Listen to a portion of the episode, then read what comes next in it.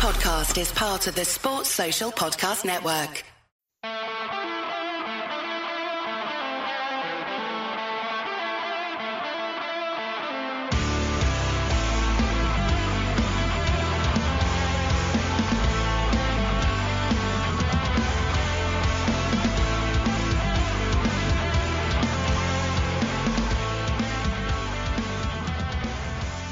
What's good, boys and girls? Two Footed Podcast on Tuesday, the 16th of August, brought to you by EPLindex.com and our presenting sponsor, Liberty Shield. Liberty Shield is a VPN provider, a virtual privacy network, allows you to go online, change your location, access things you geo-block from while also keeping your data safe. So, for example, a UK expat wanting to watch Match of the Day on BBC iPlayer, but finding that they're geo-blocked from that, getting that message that says, this content is not available in your location, a Liberty Shield VPN is what you need. Go to libertyshield.com, use the code EPL25 at checkout, and you'll get 25% off either the hardware package, which is a router that you plug into your normal broadband router, then connect any item, tablet, phone, television, whatever, to that router, set the location to wherever it is you want. So if you live in Spain and you want to watch BBC iPlayer, you set your location to the UK and your internet service provider or the internet gods, they think you're in the UK. And you can watch away to your heart's content and, most importantly, keep your data safe. LibertyShield.com, EPL 25, EPL 25. There's also a software package available that's instantly downloadable to your devices. We're also brought to you by Home of Hopcroft, a giftware and homeware company located in Scotland but shipping worldwide. Check out homeofhopcroft.co.uk. And finally, do check out the EPL Index and Anfield Index shops that you can find on Etsy. Use the codes EPL10 or RED10 to get 10% off at checkout before we jump in, just a reminder to make sure you're listening to a tad predictable that you can find on this feed. Tadiwa and a guest previewing the weekend's games. This week, he's got Riley Finch, who's a young sports journalist. They're going to be talking about the upcoming match week three fixtures and doing their predictions. Be recorded Wednesday, so either Wednesday night or Thursday, but keep an eye for that one. And of course, do check out the EPL Roundtable pod, hosted by Kevin DeVries, with a host of guests, sometimes three, sometimes four, sometimes only two. Kev likes to keep things keep things fresh. But do check that out. It's always very good and it's long running. You can find that on your podcast provider by searching EPL Roundtable. Right, folks.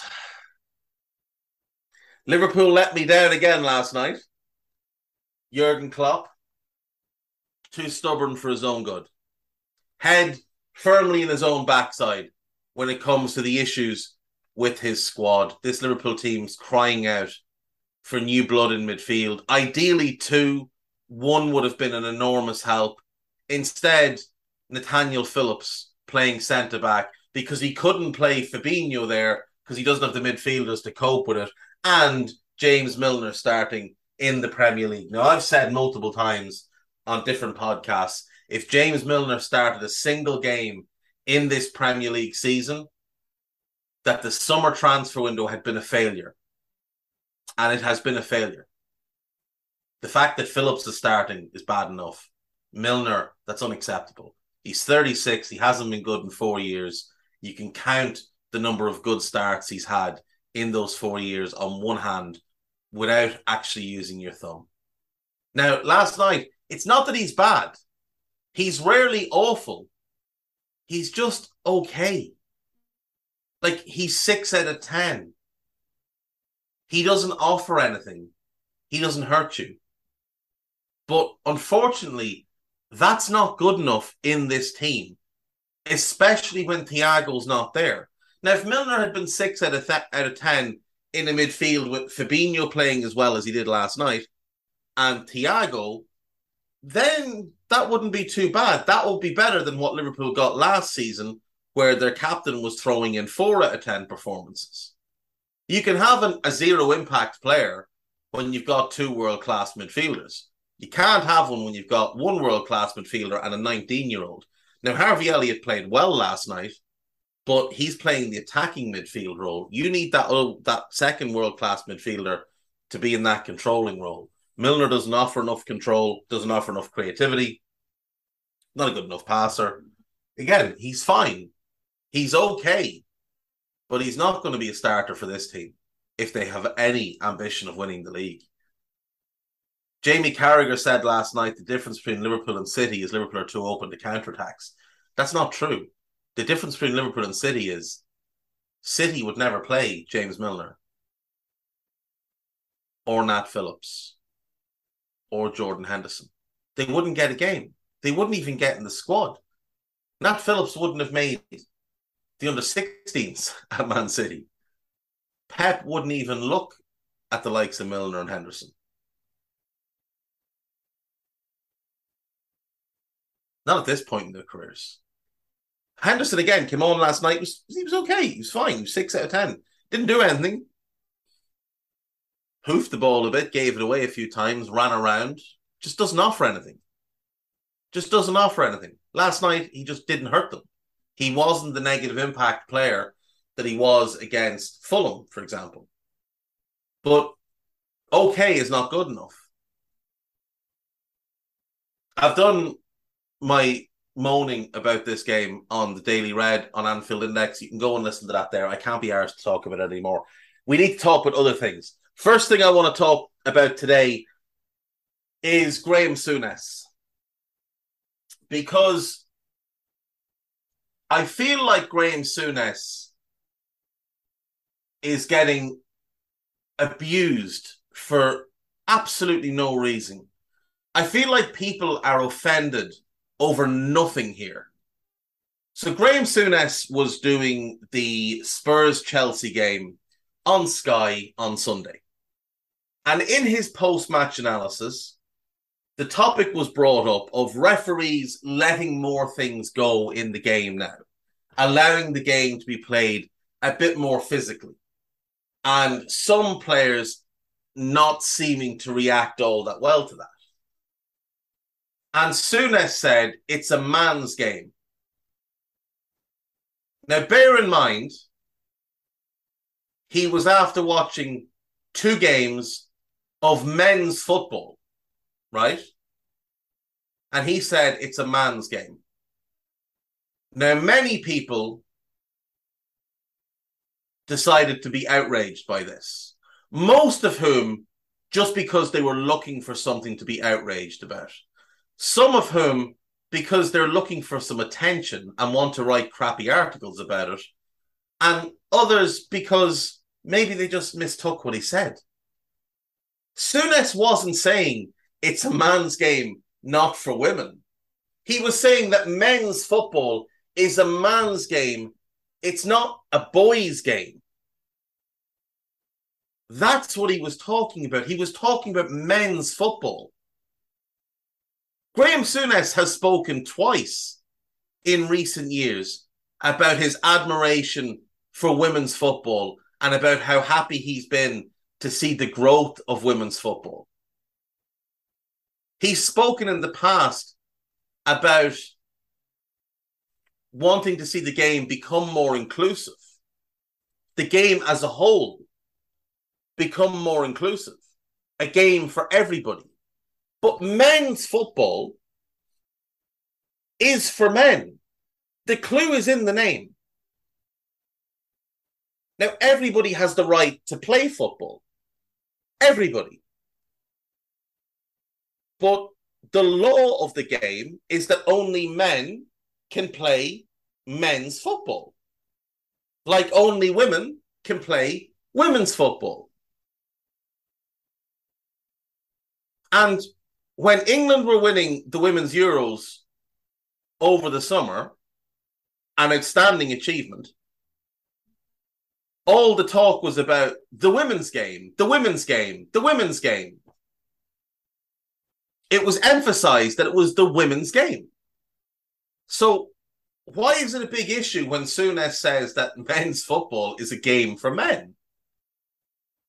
This is just people wanting to be offended. Now, I get that for many, many years, there was a a closed door policy in football. It was a game that wasn't inclusive. It's one of the reasons that in only recent years we've started to start to see gay footballers become openly gay. Because prior to that, the nature of the game, the alpha male nonsense, that that stuff all made gay men feel like they couldn't be open. Thomas Hitzlsperger, just as an example, he waited till he retired to come out because he didn't feel like he could when he was playing. Now we are seeing more and more men come out and be open about their sexuality. Women's football has always been great for that. Gay women have always been able to be not now always might be too strong, but for the last 15 years or so, they've been able to be more open about their sexuality. Megan Rapinoe might be the most well-known women's footballer in the world now, in part because of her arguments with Donald Trump, but she has been able to be open about her sexuality for a long time, um, and about her relationship with Sue Bird. Uh, Jess Fishlock, who I've had on previous podcasts, she's been able to be open about who she is and many others. They've been able to say who they are, and people have embraced it in the women's game. The to- toxic masculinity didn't allow that into the men's game. Now we've become more open as a society. We've seen pride and things like that really become a global phenomenon, and it's fantastic to see. But for all the good work that has been done in making people more open minded about things, there are certain elements of society who have just gone far too far with things and are offended by everything and get offended just for the sake of being offended. Get offended because they want to have something to moan about. you know, we live in a political world where the middle ground has been vacated. Everybody's gone rushing to the right or rushing to the left. And there's no real middle ground anymore. There are no real centrists anymore. And it's become the same thing in the broader cultural spectrum, where everything people say is getting policed. Everything gets microanalyzed. Graeme Souness is doing live television. Live television. And what he's saying is what he feels. That's what you want on live television. You want honesty. You want openness. You want pundits speaking their minds. And that's what Graeme Souness was doing. Yes, I understand there was a female player sitting beside him. Was she offended by it? Has she said anything? I haven't seen her say a word. Because I think she's probably smart enough to realize it is men's football we're watching here. That's what the game was. It was men's football. So when Souness says it's a man's game, he's talking about the games he's just watched He's not talking about the overall scope of the game. He's also not talking about fans. He's not saying it's a men's a man's game that only men can watch. He's saying it's a men's game that only men can play. And you know why he's right? Because they're the rules. They're the rules of the game. And I saw one article on The Athletic, and it's by a journalist that I, I quite like. I think her work is quite good. But she comes out and says, I was made to feel less welcome. Nonsense. That's a you issue. That's not a Graeme Souness issue. I'm sorry. And Souness comes in for a lot of, of, of flack because people want to be offended. People want to find a deeper reason for everything. Rather than just accept what the man says, people want to look for, well, why did he say that? So, like, Graeme Souness has also recently been in the press because he had a pop at Tyrone Mings. And Mings clapped back after one good performance where he was at best seven out of 10 against the team with no striker. A team, by the way, that almost took a point off them with no striker. Rondon came on and caused havoc against Villa. So,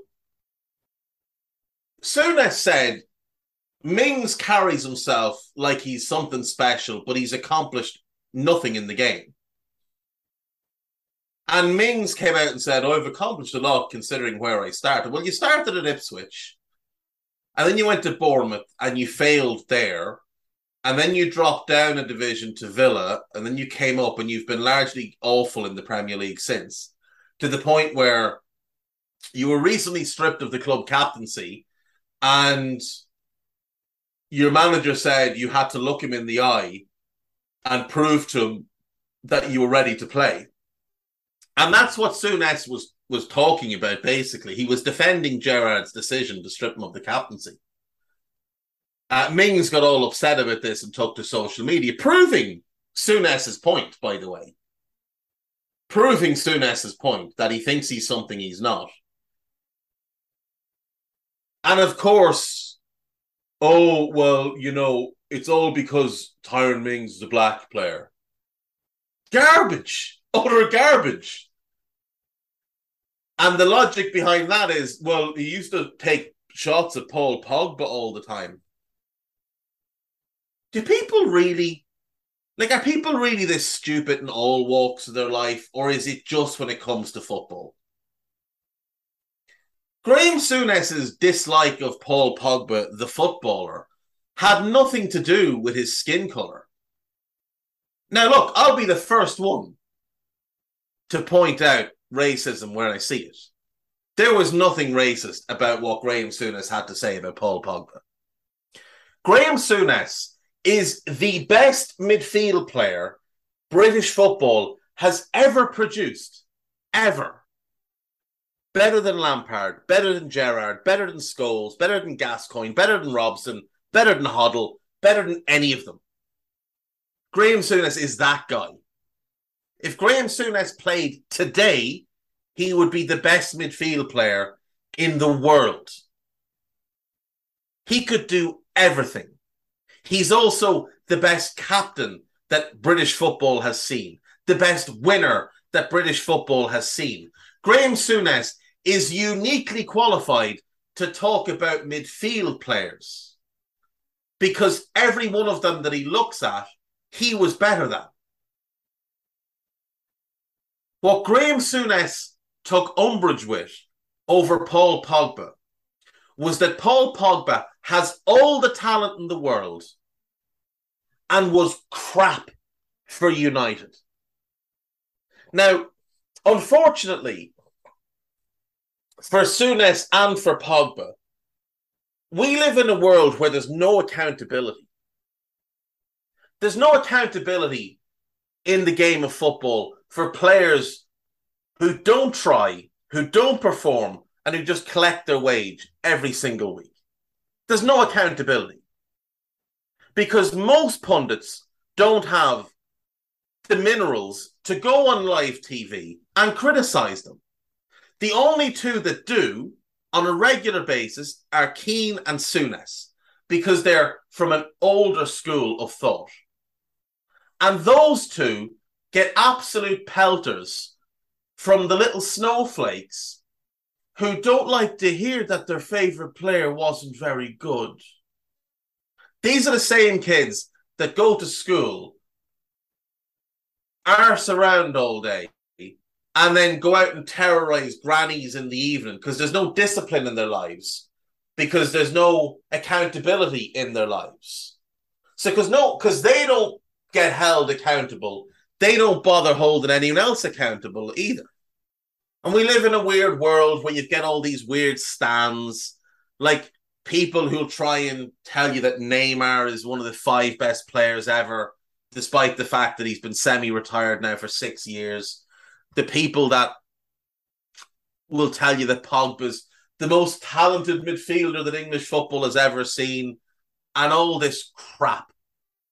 Graeme Souness's issue with Paul Pogba is that Paul Pogba has every ounce of God given talent and every ounce of physical advantage that any footballer could want and does nothing with it.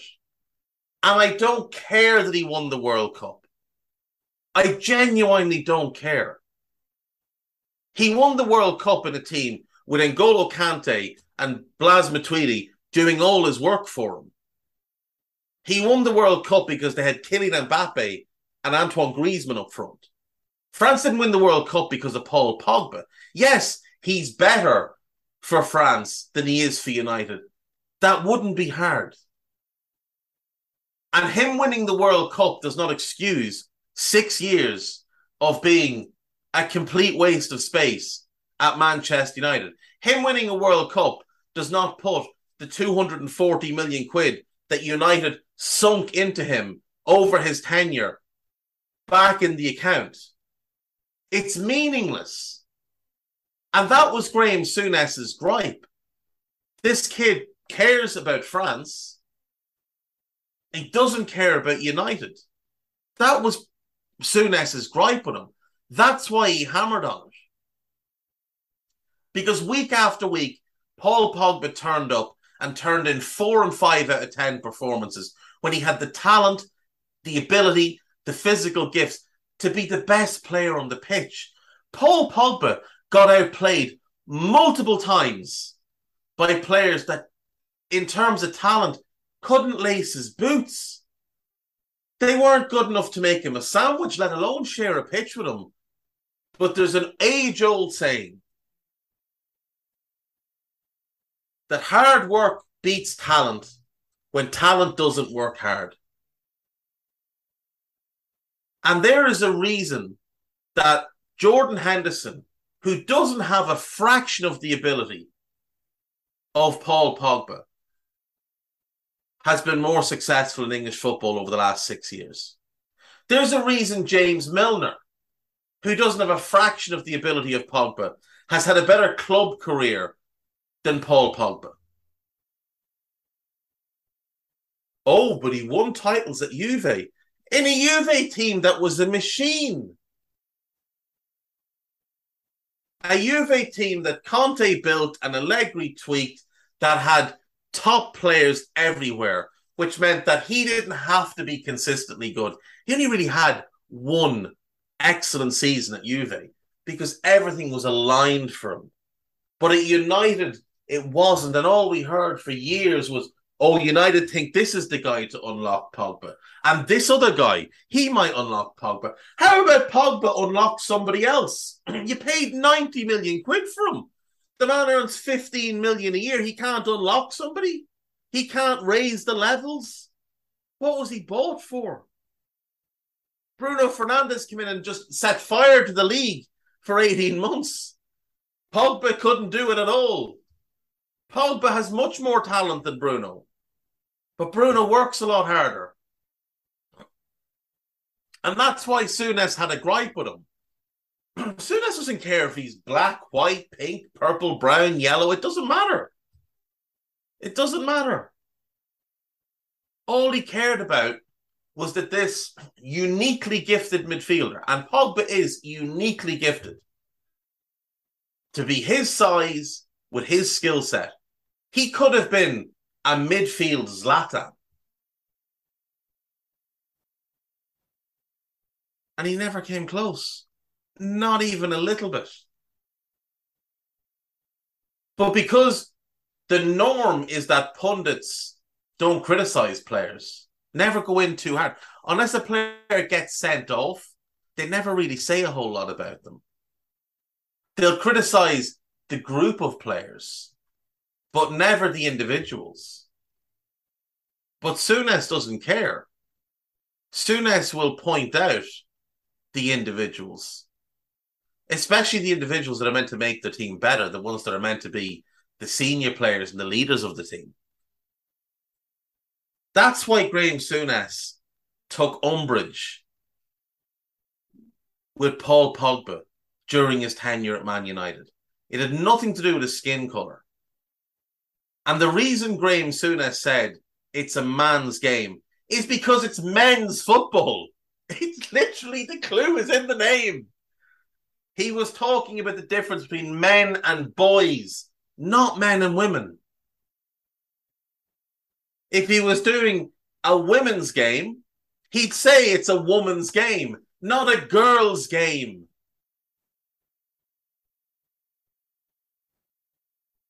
Could he maybe have framed it a little bit better? Maybe. It's live television. What do you want? Them reading from a script? And pretending all is rosy? It's just such nonsense. Where have we gone? That this is what get what's getting policed. And as well as that, for the couple of point scoring journalists, not the one I mentioned earlier, there are a couple of male journalists attempting to use this as a point scoring exercise. And you should be ashamed of yourselves. And then also, lastly, on this, to the idiots who say Graeme Souness is trying to stay relevant, Graeme Souness doesn't know what he's talking about. Graeme Souness is more relevant than anyone else on a Sky panel, bar Roy Keane. Those two stand levels above Carragher and Neville and Redknapp and whoever else in terms of relevance to the game. Because the impact those two had is far greater than what the rest had. You asked Jamie Redknapp which two midfielders he grew up admiring. Who were his two favourite midfielders? Souness and Keane. Probably he might throw Glenn Hoddle in there as well. Glenn Hoddle's another one. Glenn Hoddle can say what he wants as far as I'm concerned. When he comes to criticizing players, Glenn Hoddle has open season. Now, Glenn Hoddle's a bit of a weird fella anyway, but Souness is entitled to say whatever it is he wants because he's earned that right. Just because you didn't see them play. And just because they don't mollycoddle your favorite player and pretend that these show ponies like Neymar and Pogba and whoever else you want to throw in are God's gift to the game doesn't take away the fact they know far more about the game than you do. Graeme Souness has forgotten more about football than most people will know. And if it comes down to it, who are we really going to listen to on matters of football? Are we going to listen to Pogba season on Twitter, who's also, you know, who's got a bio that says fan account, Pogba, Neymar, some other tap Dance and fool are my goats. And then generally something about Lewis Hamilton for some reason. He just tends to attract them all. Or or are we going to listen to a fella who won an FA Youth Cup with Tottenham, won the second division with Middlesbrough, won five league titles, four league cups, and three European Cups at Liverpool, went to Sampdoria, won a Coppa Italia, won two league titles as a player manager and three FA, uh, three Scottish League Cups as a player manager with Rangers. As Rangers manager, he also won another league title and another Scottish League Cup. Then at Liverpool, he won the FA Cup. Now, his tenure at Liverpool was awful, and he'll admit that himself. He went to Turkey, he won the Turkish Cup and the Turkish Super Cup. And then with Blackburn Rovers, he won the League Cup. So are we going to listen to him Or are we going to listen to Pogba season? Or Neymar Goat? Fan account. If you don't like what I say, that's your problem. I speak the truth. Morons. Morons. Fan account. Of course you're a fan account. You're nobody. Just because you've got a hundred thousand followers on Twitter doesn't mean you're an important person. There's nobody's. I not to use this kid as an example because he's actually a decent. There's a guy called Ozil Things or something on Twitter, and he's got like a decent following, but he's got fan account in his bio because people might mistake him for the real Mesut Ozil or something. I don't know, but like, shut up. Graeme Souness was right that it's a man's game. He's right about Tyrone Mings, and he's right about Paul Pogba. And the only reason you're offended is because you're looking for something to be offended by. And I'm sorry if that offends people, but I really don't care. Uh, let's move on. Garth Crooks Team of the Week. A new format this season, if you don't mind. He's gone for Nick Pope. No problems there. Nick Pope was very, very good. In defense, he's gone for Pontus Jansson, uh, which I don't really understand because Pontus Jansson didn't have a whole lot to do. Uh, and Ben Mee played next to him and was better and scored, but was better in general. Uh, he's gone for Koulibaly because he scored. He's put Mings in, which is just brilliant. Absolutely. I was surprised to see Mings on the bench. Have you not watched any football for the last couple of years? In midfield, he's gone Reece James because he scored. De Bruyne was excellent, so that's fine. He's picked Xhaka, which is great crack. And Mathias Jensen, who, who actually, to be fair, was outstanding for Brentford. Uh, and then up front, he's gone Gabriel Jesus, which is fair. Rodrigo Moreno, who was actually quite poor but scored two goals, and Luis Diaz. Um, I mean, uh, there's a few questionable ones there. It's better than his normal efforts, but he obviously is, as always, quite heavily leaning on those who scored goals. Winners and losers from the weekend needs to be done. We're going to start with the losers. First loser is Liverpool. Now four points behind City, looking like a team that doesn't know how to win football games. They've fallen behind in their last six Premier League games, which is extremely concerning. Extremely concerning, especially when they don't look like scoring uh, a whole bunch of goals at the minute. They lose Darwin Nunez for three weeks. He joins Diogo Jota on the sidelines. He joins Bobby Firmino on the sidelines. They're due to go to Old Trafford in a week and they've got no striker fit or available. Um, Thiago's out for six weeks. Matip is out. Konate is out. It's just not a very good situation for Liverpool at the moment. But uh, for Liverpool to be 12th after two games is, is less than ideal. I know it's only two games, but it's less than ideal to be four points off Arsenal. You don't worry about being four point or four points off City rather. You don't worry about being four points off Arsenal. Arsenal will find many new and exciting ways to make a mess of things.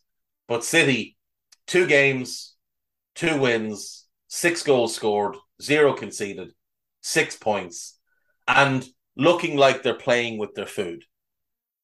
So that's concerning. Um, second loser, Manchester United get absolutely smoked by Brentford. And they sit bottom of the table. Two games, two defeats, one goal scored, six goals conceded, negative five goal difference, and uh, zero points. And Manchester United, if they don't score against Liverpool uh, at the weekend, had better hope they score against Southampton or else their goal of the month is going to be an Alexis Mac Allister own goal. Not great. Not great. It's not a good time for Erik Ten Hag. Uh, I think the pressure is really starting to mount on him as well. A lot of the journalists seem to have doubts over him. Uh, there's doubts over whether he's got really got the charisma to try and turn this team around. But look, he, he needs time, he needs patience, he needs money to spend. He's had what 70 million so far, but he needs a lot more because they are a train wreck. But he also needs to be a bit more pragmatic. He can't roll out Maguire and Martinez again as a centre back pairing. It's unacceptable for that to be a centre back pairing in the Premier League. It's like putting the Big Show and Rey Mysterio out there together. Awful. My third loser of the week. There isn't really an obvious one here. I'm going to say Leicester because they're in a bad situation at the minute where they've got a bunch of injuries. They've got a couple of players who might be looking at the exit door. The manager seems to have lost kind of any kind of link between himself and the team. And their performance against Arsenal was just really bad. They just looked all at sea. They didn't seem to have any coherent plan. And Rodgers playing a weird formation that just doesn't make any sense. It's it's overly defensive, but not good defensively. So I'm going to say Leicester as my third loser of the week. Winners of the week, Man City, obviously. 4 0 win over Brentford and Liverpool's draw. City are only looking at Liverpool this year. No one else will be on their radar. As good as Spurs are, as good as Chelsea are, no one else is on the radar. It is just Liverpool.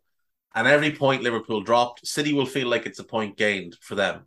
So, City, first winners of the week. Second winners, I'm going to say the Premier League because Chelsea versus Tottenham is, like I said yesterday, the rivalry the league needs. And the game was quality. The carry on was great. It's been a talking point still to this morning. Where people are still talking about that game. That's what the Premier League needs. Not these forgettable games that people stop talking about within a couple of hours. You know, two days later, people are still talking about the Chelsea Spurs game for good reasons and bad, but mostly for good, I think. And my third winner is going to be Forest because it's your first home game in 23 years. It's Big pressure, and you perform very well. Now, you had some good luck, you had some fortune, but you performed well. You got your home win, you get three points on the board.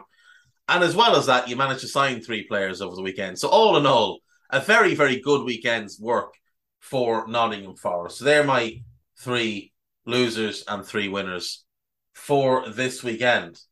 Uh, what I'm going to do now then is I'm going to take a break. And when we come back, we'll go through the news, we'll go through the gossip, and we'll be done for the day. So I'll see you soon.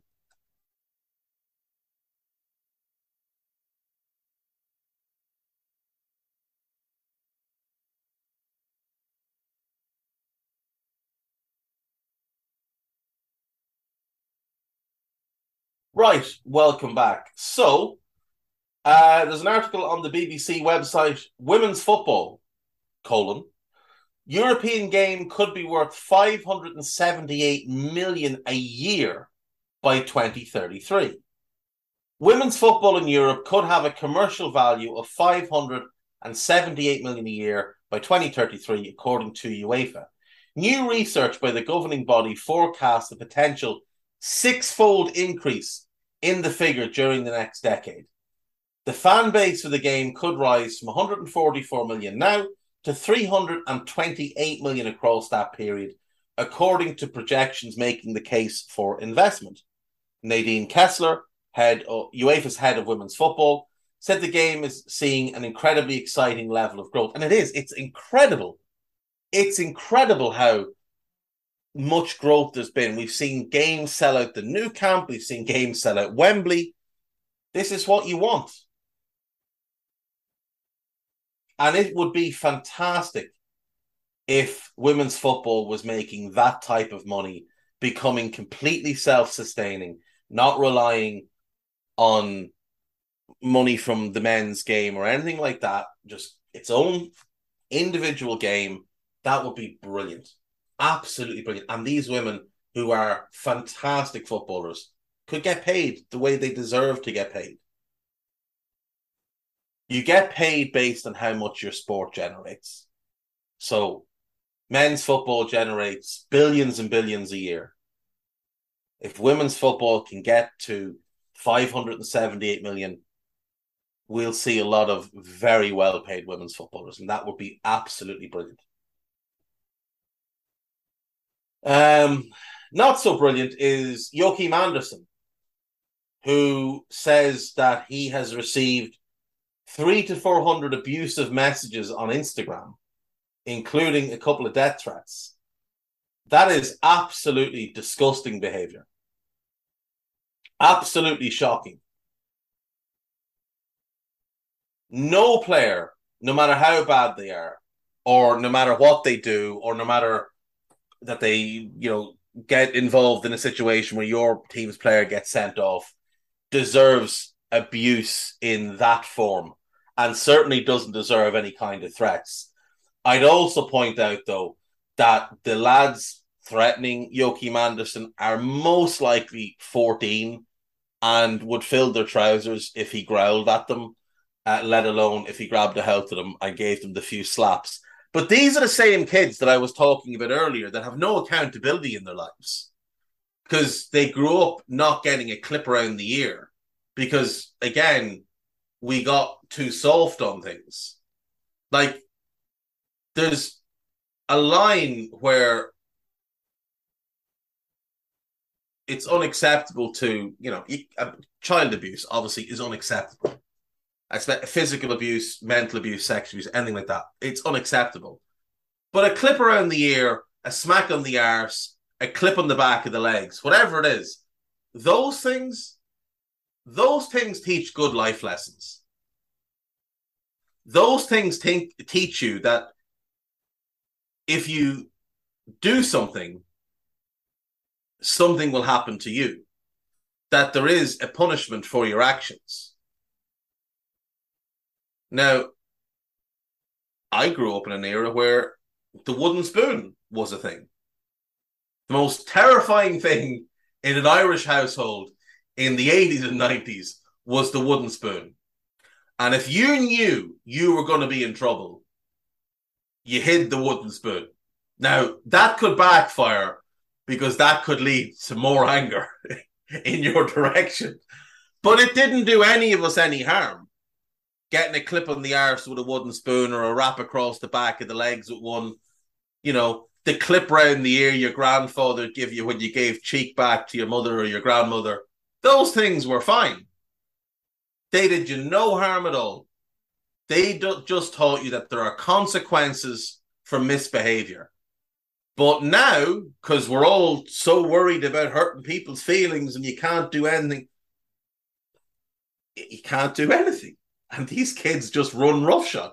And they're on Instagram, which I'm pretty sure they shouldn't be, because uh, isn't there an 18's age limit on Instagram? Regardless, uh, they're sending abuse to a fella who would murk them.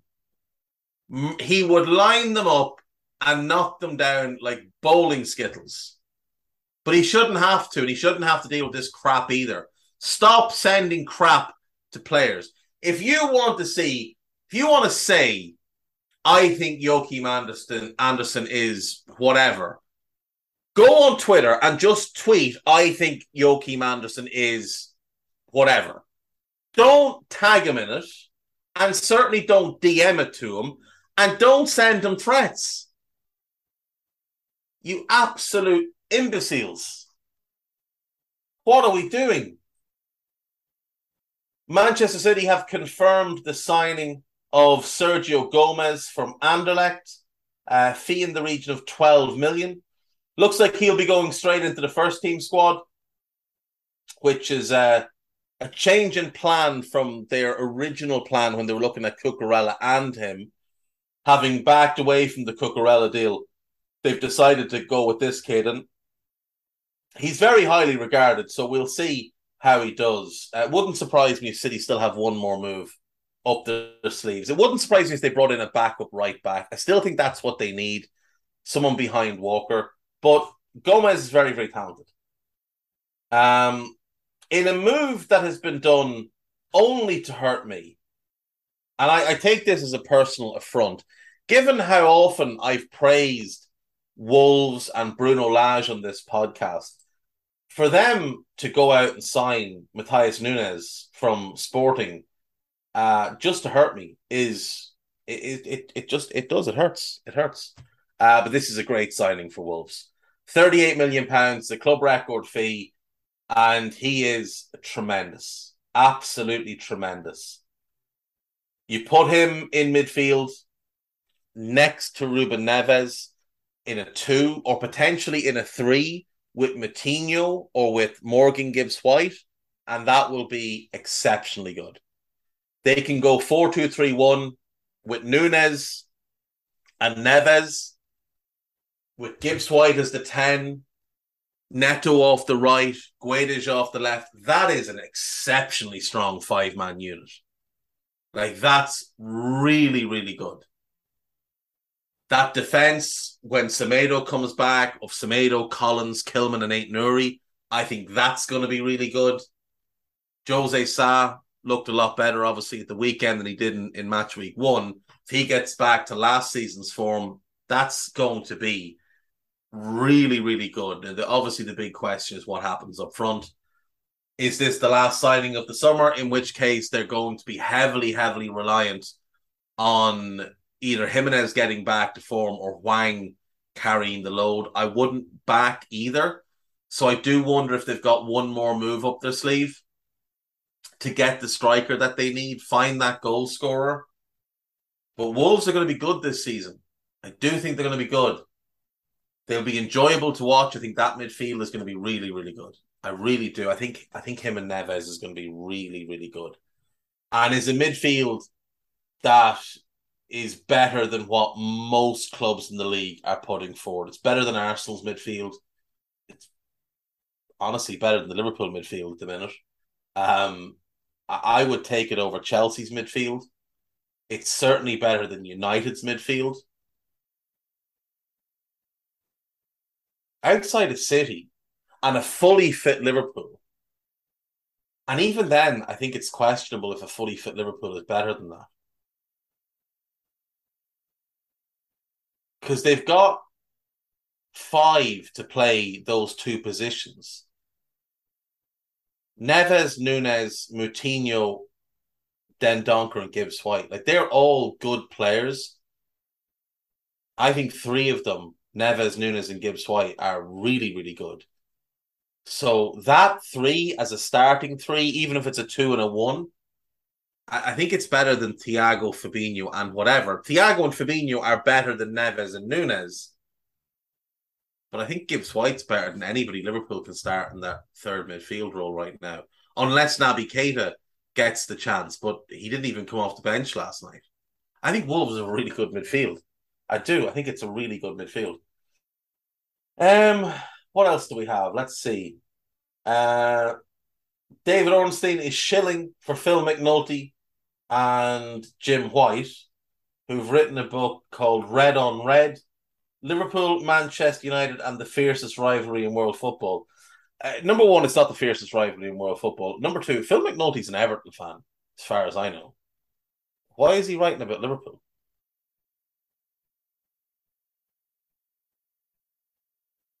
Ornstein is reporting that City are unwilling to sell Bernardo Silva unless their valuation is met.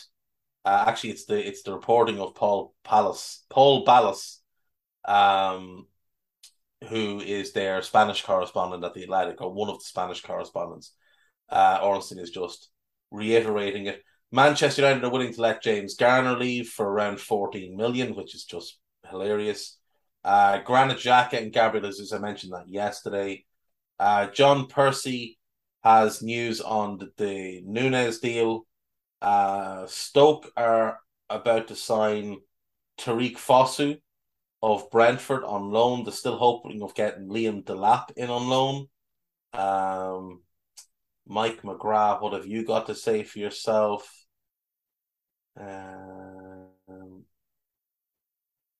he's got He's got Joachim Andersen's five step guide to rattling Darwin Nunez. A persistent fouling and kicking him and pulling his shirt is basically what he did. And then he engaged him in a physical altercation uh, and just played it really smart.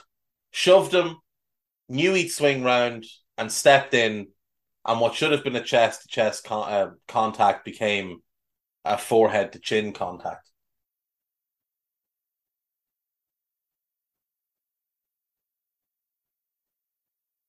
What else do we have?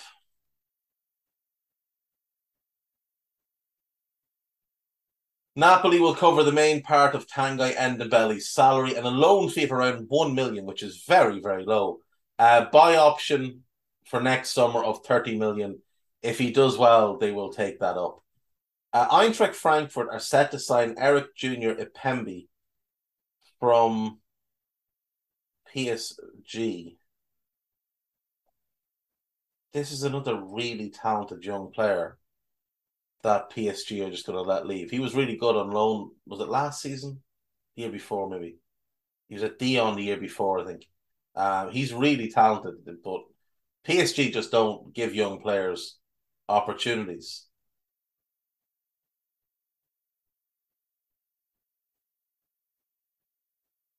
Issa Kabore, the Burkina Faso right back from Man City, is going to Marseille on loan. Marseille will have an option to buy for 20 million next year. He's very, very talented. Was linked at Southampton earlier this summer. Uh, West Ham are close to completing a deal for Thilo Kehrer. Uh, it looks like personal terms are agreed and a fee is close to being agreed. It's a good signing if they can develop him. He has stagnated quite badly.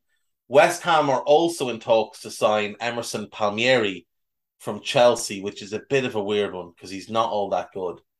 Um, Manchester United are apparently now potentially, maybe, possibly open to selling Cristiano Ronaldo. Uh, Mendes is still working on finding a club that'll take him, but it doesn't look like there's many out there willing to outside of the Middle East. So, well, in fact, there's, there's nobody outside of the Middle East. Maybe someone would take him on loan, or maybe someone would take him on a free. But even at that, I think it's a, a big stretch. Uh, Chelsea are now set to sign Cesare Casadi. An official bill, bid has been sent and agreed. Uh, 15 million euro and 5 million in add-ons. Another exciting young midfielder uh, who'll get buried at Chelsea, which is, you know, the same thing that's going to happen to Carney Chukwuemeka. Uh, Tanguy Nzonzi is going to Sevilla from Bayern Munich. This kid is super talented, like massively talented. But Bayern do have a bit of a logjam at centre back. Now, he was previously at PSG, another one that came through the academy. Bayern stole him on a on a Bosman. Um, he's been fairly impressive when he's played 22 appearances last season. But when you look at their squad, they do have, you know, a number of centre backs. Upamecano, Matthijs de Ligt, Benji Pavard, Lucas Hernandez. They're really well stocked at centre back. Uh, Stanisic can also play there, the, the Croatian. So it makes sense for them they include a, a buyback clause, so they protect themselves. But this is a great get for a Sevilla team who lost Jules Koundé and uh, Diego Carlos in the summer, have missed out on a couple of targets that they'd hoped to bring in as replacement. Uh, but this kid is really, really good. Definitely one to keep an eye on. Um, they've also obviously signed Isco, which you know is what it is. Uh, Martial is the other centre back. They brought in the Brazilian from Galatasaray, so that's their new centre back pairing. Um, him and and Nianzou, and uh, it's it's promising. It's promising. We'll see how they do. It'll take time to bed in. Alex Telles will be the new left back. Yeah, not a bad window. Not a bad window for you know, persevere. I, I'd still expect Monchi to do a few more bits of madness before the uh, the transfer window closes. And that is that. We will do the gossip and we will be done for the day. If we can find the gossip, there it is. Manchester United are considering a move for Jamie Vardy, but the Foxes are said to be reluctant to let him leave. That doesn't mean that they won't let him leave. Um, I think there is a world in which Leicester would be quite happy to let Vardy go if they could get a fee and get his wages off the bill. Like he's 35, he's going to want a new contract. He's at a contract at the end of the season. I don't think they want to give it to him, but I also don't think they want to lose him for free. So I think if United were willing to give them a, a decent enough fee, they'd probably take it. Uh, United are also ready to battle Chelsea for Pierre Emerick Aubameyang. That one's not happening. Uh, Erik Ten Hag is prepared to allow Cristiano to leave the club. That's fine. Nobody wants him. Uh, Matheus Nunes, yeah, blah blah blah. Crystal Palace are prepared to pay 12 million for Antoine Semenyo of Bristol, uh, who is also interesting Bournemouth and Everton. Chelsea are set to make an improved 45 million pound bid for Anthony Gordon after seeing their first bid of £40 million turned down. Apparently the £45 million has also been turned down. You can't be bidding £45 million for Anthony Gordon. And you also most certainly can't be turning that money down.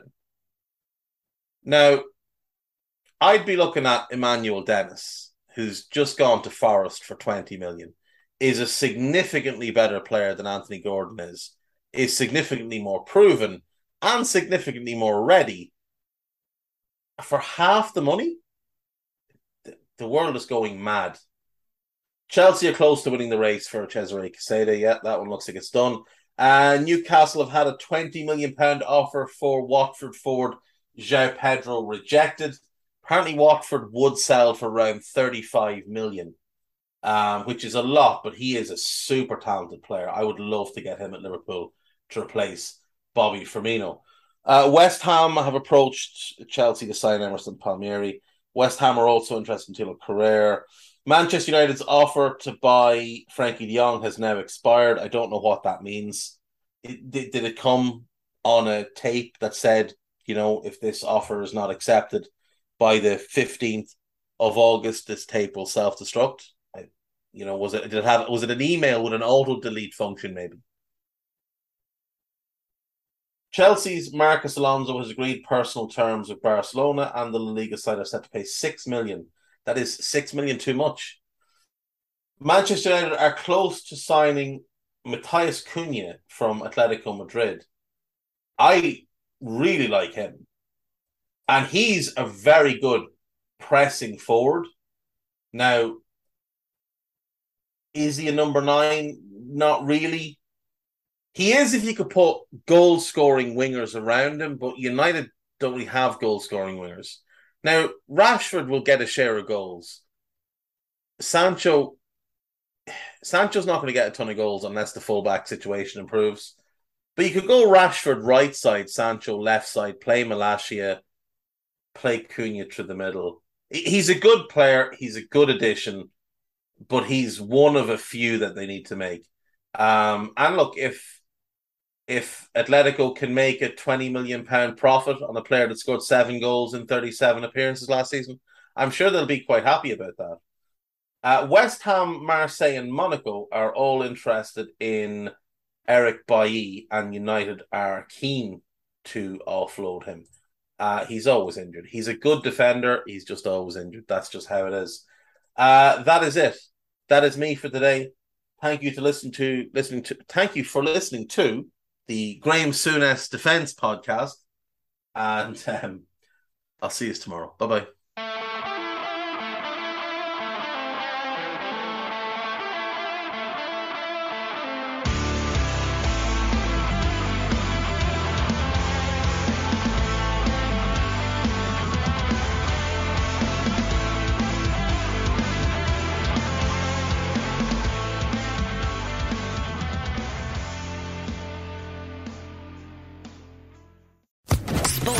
Podcast Network.